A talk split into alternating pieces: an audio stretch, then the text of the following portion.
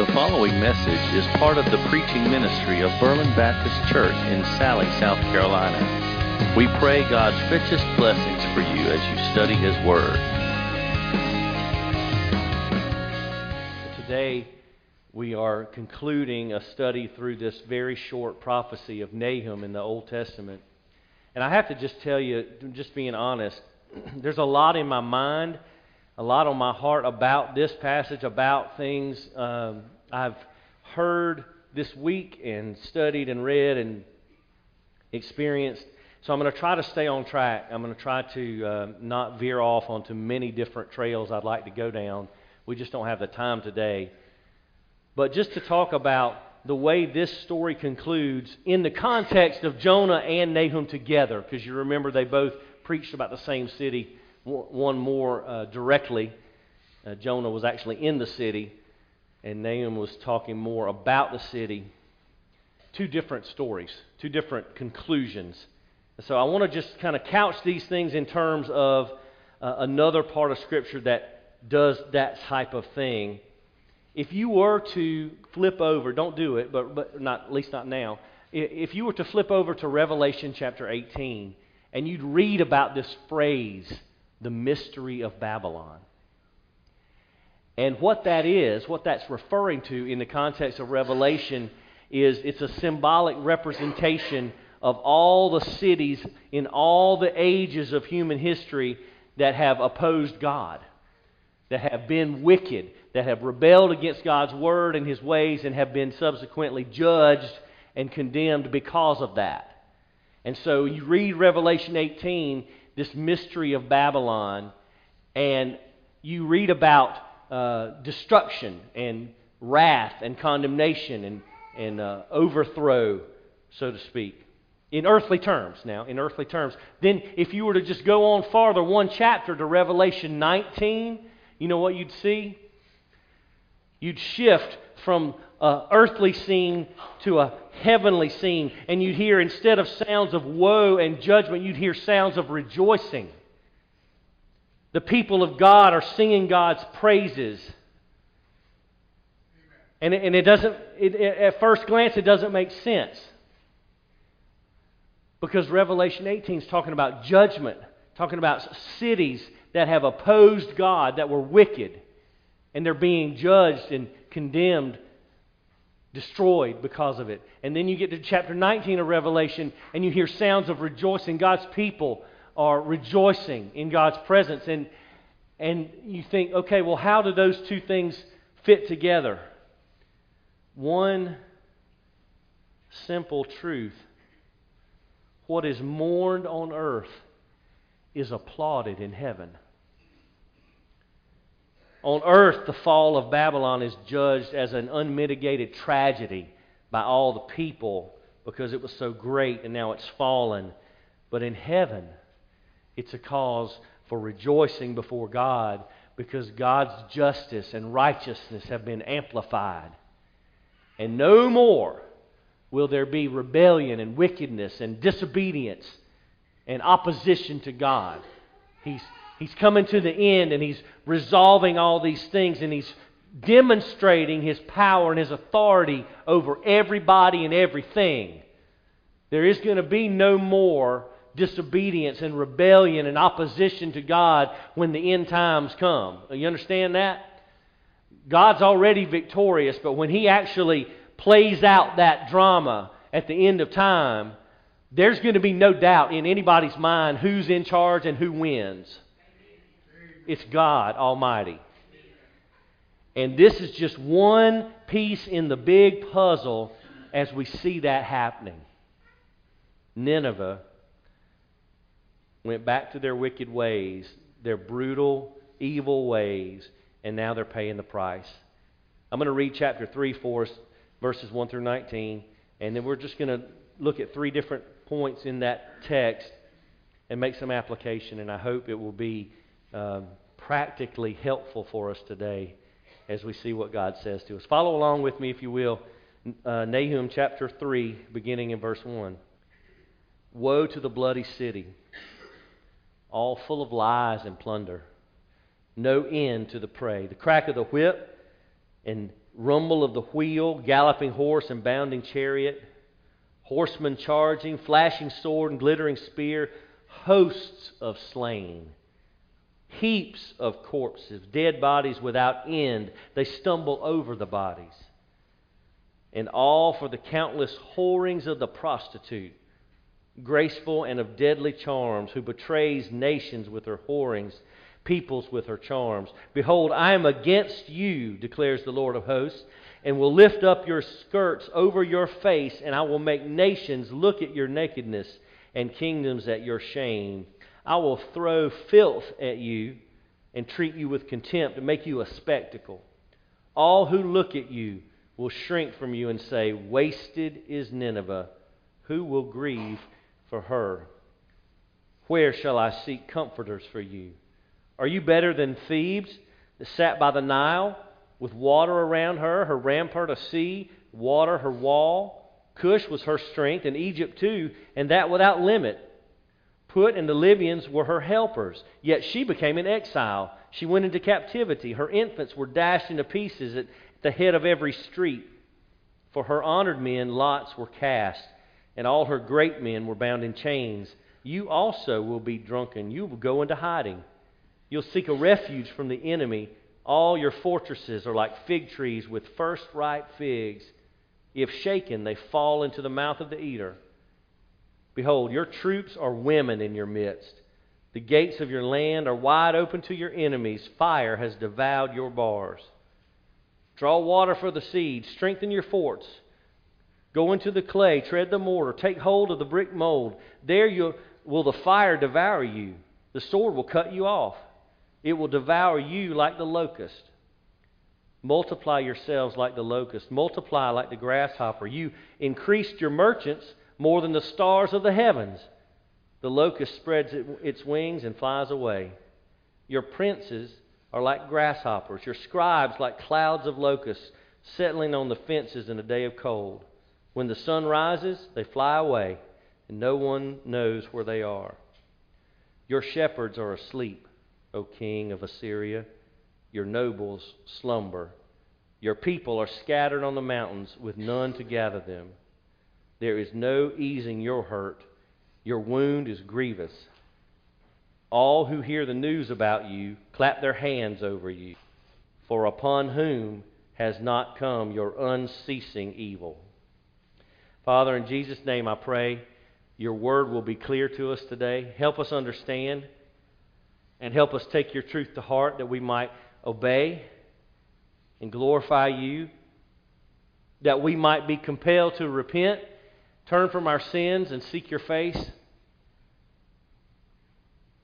Help us, Lord. Help us in Jesus' name. Amen.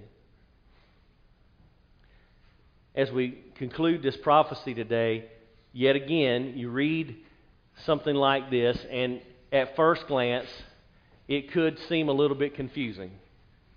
It could seem like, what in the world does all that mean? There's a lot of symbolism, a lot of illustrative language, a lot trying to make these word pictures. What are we supposed to get from that? How do we understand what's going on? We know the big picture.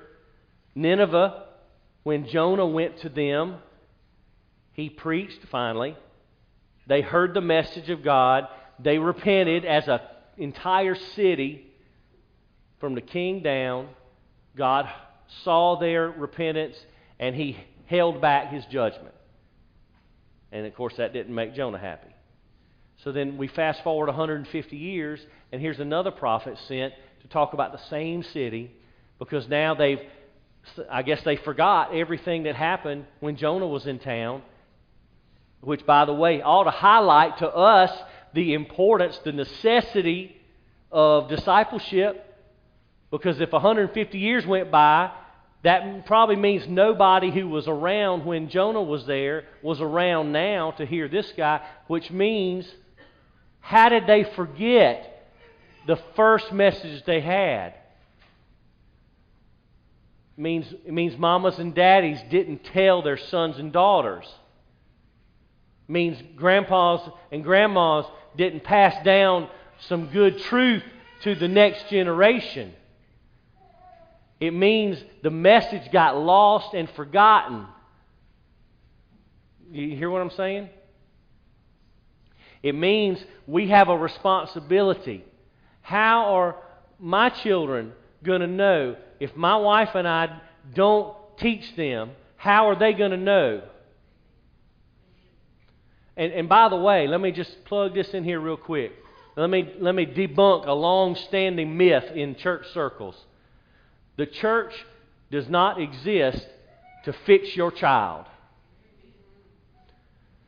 It's not the church's responsibility for a family to take a teenager, drop them off at the church, say, hey, do something with this kid. That's a mama's and a daddy's responsibility to teach our children right from wrong, to bring them up in the nurture and the instruction of Jesus Christ and His Word. That's a, that's a responsibility for the home. What the church is supposed to do is come alongside the parents and help reinforce the message. Does that make sense? They forgot. Same city, generations from the same people, totally different outcome. It was almost like delaying the inevitable. It was, it was almost like it was unavoidable because they didn't pass along that message of repentance, that message that God Almighty has a word for us, and if we don't heed it, then we're going to suffer the consequences. Look at the front of your bulletin today. Every action has consequences. Every one.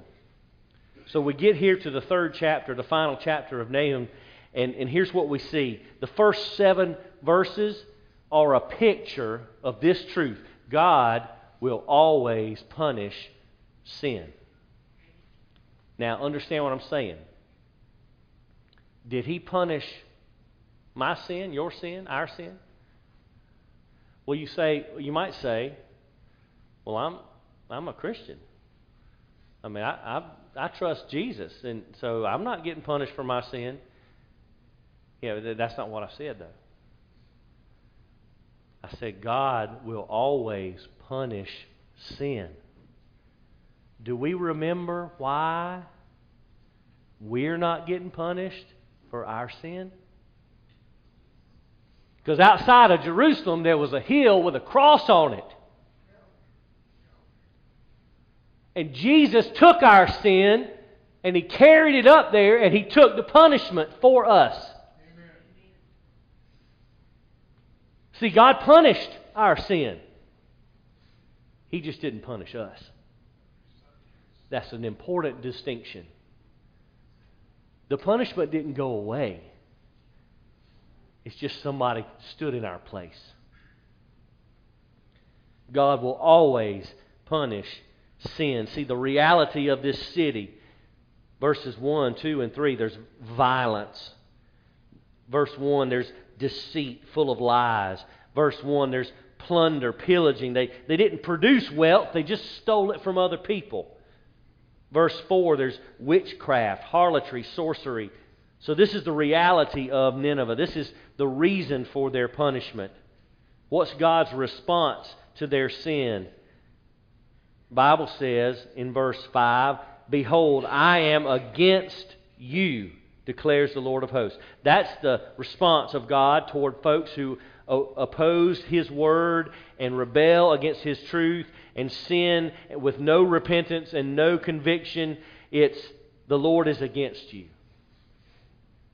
He's going to expose them to the contempt of the nations that they have plundered. So, all the peoples, you wonder why the people of Judah hear this prophecy and they're rejoicing. It's because they realize those people at Nineveh that did all those bad things to us, they're finally getting what's coming to them. God's handling it, He's handing out the punishment. He's going to throw filth on them and make them vile. And nobody's going to grieve for them. Remember what I said at the beginning the, the contrast between Revelation 18 and Revelation 19. The mystery of Babylon. There's sounds of woe and pain in chapter 18, and all of a sudden you get to chapter 19 and there's sounds of rejoicing from heaven. It's because there's justice, there's righteousness, There's punishment that needed to be handed out, and it has been. You know, it's no accident or coincidence that when you look at Luke's gospel, Luke chapter 6 and verse 31, there's something in that verse that we commonly refer to as the golden rule. You know what that is? Do unto others as you would have them do unto you. Well, guess what? Nineveh did unto others, and now it's being done to them. This, they are reaping what they have sown, and it's not pleasant. So, number one, God will always punish sin. Number two, treat others the way you want others to treat you. It's a transition from that verse we just spoke of in Luke 6:31, the golden rule. Treat others the way you want others to treat you. So verses 8, 9 and 10 there's this city mentioned, Thebes. It's also uh, literal is uh, no Ammon. You might say in your Bible, no Ammon. It's, it's the city of Thebes. It was a mighty city. It was situated on the Nile River. It was surrounded by water, had allies all around. Ethiopia, Egypt, Libya were countries that were allied with this particular city. But the funny thing is, you know what happened to this city? You know why it's mentioned here? It fell just like Nineveh is about to fall. It became an exile. They went into captivity. Their children were dashed to pieces. The great men or the strong, mighty men were bound up like prisoners. Here's the irony in this little passage, right in the middle of this chapter. The irony is it was a military leader from Nineveh who did that to them. So when this city is mentioned in the middle of this chapter 3, it's not an accident. This prophecy is pointed. And when I guarantee you, when the people of Nineveh heard that name, here's what they thought Oh no.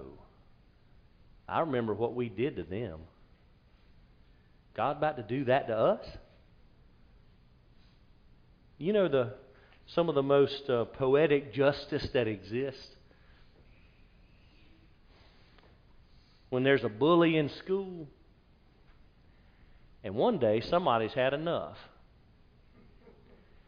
And somebody stands up to that bully. Somebody becomes a little bigger, a little badder. And somebody treats that bully exactly like they've been treating everybody else in school the whole year. And you know what happens? What, what's the reaction of everybody around? they're cheering. They're ecstatic. They're rejoicing because finally somebody's put a stop to this nonsense. Now they're getting the same treatment they kept handing out. Now they're getting it. How's it feel? Not too good, huh? It's almost like you, feel vindicated. It's exactly what's happening here. That was not an accidental mention of a city, Thebes, because there's one particular military leader in Nineveh that's probably quivering in his boots right about now. Because he's the one who led the charge against that city, and he knows what he did. And now he knows what's coming. He took captive everybody he could, and he killed everybody else. And now, guess what's about to happen to Nineveh? So we should remember number two, treat others the way you want others to treat you. Number three, we see this from verse 11 down to the end of the chapter in verse 19. Sinful actions always have unexpected consequences. Sinful actions always have unexpected consequences. And unfortunately, we know this to be true by our own personal experience. Because there's, I don't think there's a time that exists where if before we made a decision to do something wrong. If we had all of a sudden, like one of these TV screens or a projector screen, and PowerPoint presentation, all of a sudden just pop up out of thin air and give us a little comparison. All right, here, here's the action you're about to take. Now, let me show you all the consequences from what you're about to do. And a list just would just appear out of thin air and say, all right, if you go ahead down this path and you do this action, here's what's going to happen. Here's the result.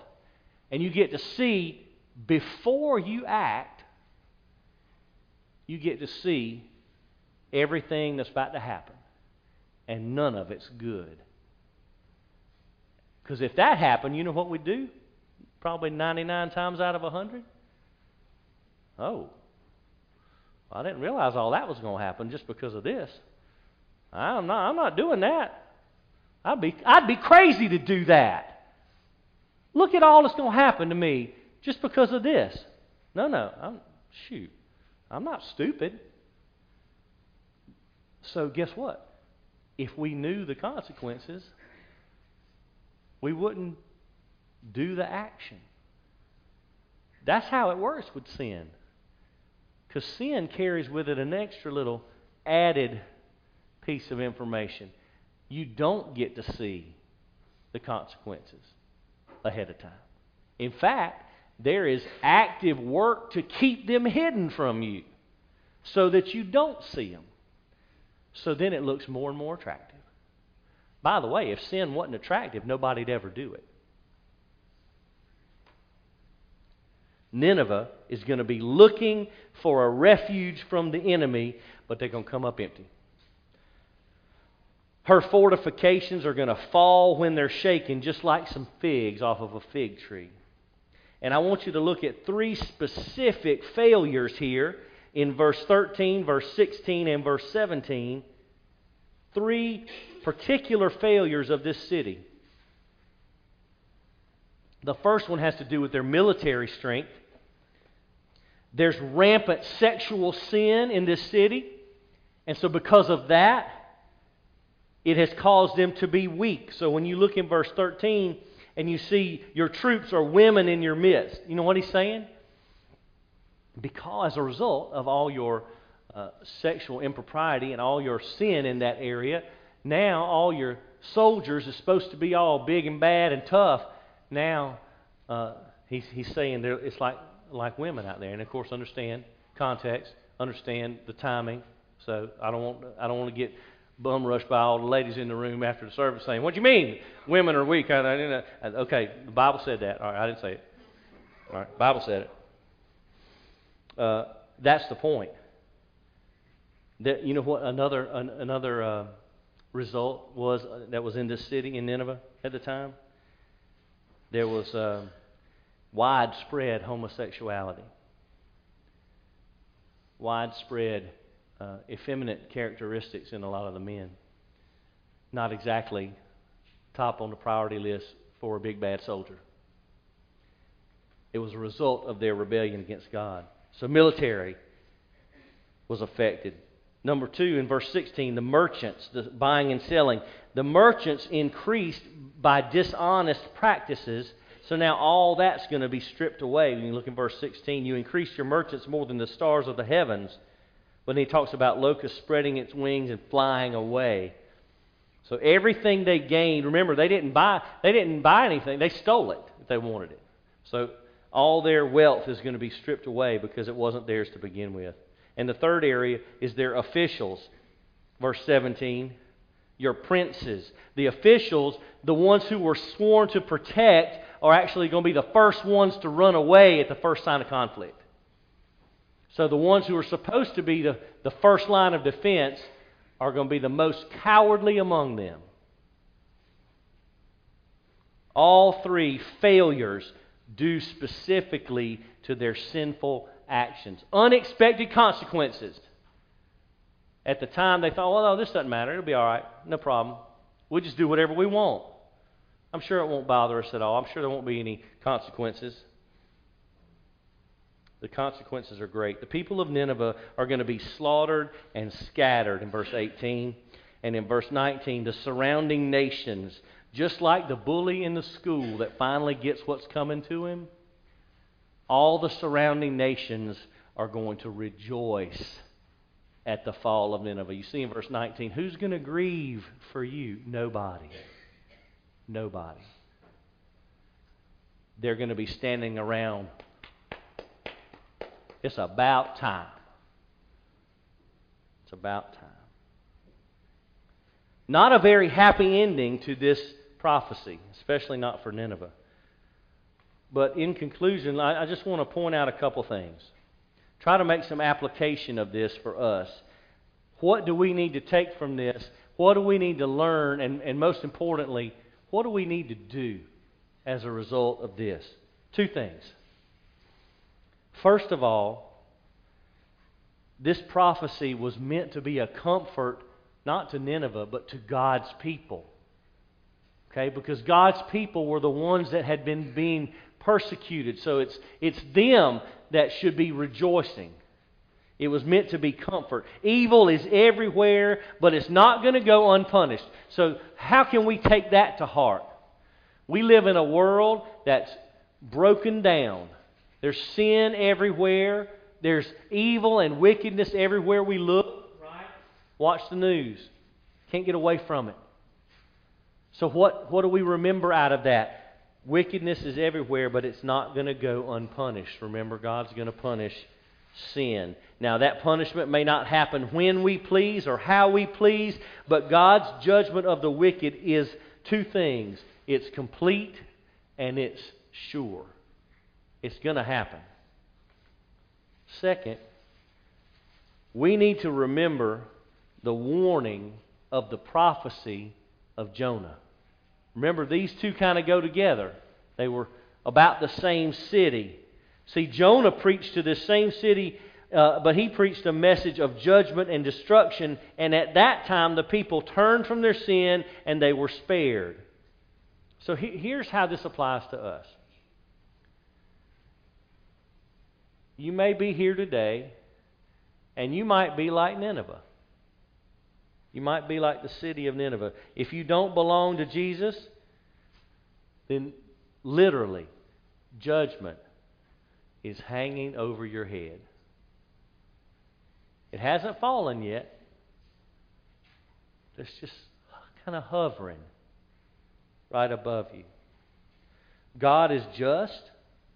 He will punish sin, but God is also gracious. And even though judgment is imminent. It hasn't happened yet. We might be good to read a little passage out of Psalm 103. If, if you're taking notes, this is Psalm 103, verses 8 through 10. The Lord is merciful and gracious, slow to anger, uh, abounding in faithful love. He will not always chide, nor will he keep his anger forever. He does not deal with us according to our sins, nor repay us according to our iniquities. There's one little, one little phrase in there. He won't keep his anger forever. We don't have an unlimited amount of time to get right. There's still time to turn from your sin and embrace new life in Jesus. But remember this about Nineveh. When Jonah preached, Nineveh appeared to turn from their sin, but they weren't really changed. So if your surrender to Jesus isn't real, then there's this prophecy of Nahum here to remind us God wiped out the city from the face of the earth as a punishment for sin that was not repented of. So, what do we do with that? Well, it's real simple. Jesus gives us a message. We call it the gospel. It's the story of how God sent His Son to this earth to live a life free from sin. But then, even though He was innocent, take all our punishment and carry it to a cross and allow sinful men to kill him just so you and I could go free. And when they thought they were done and victorious and they killed Jesus, you know the story wasn't over. Because on the third day, some people went to that tomb and it was empty. Because Jesus had already left. Because his work was already done.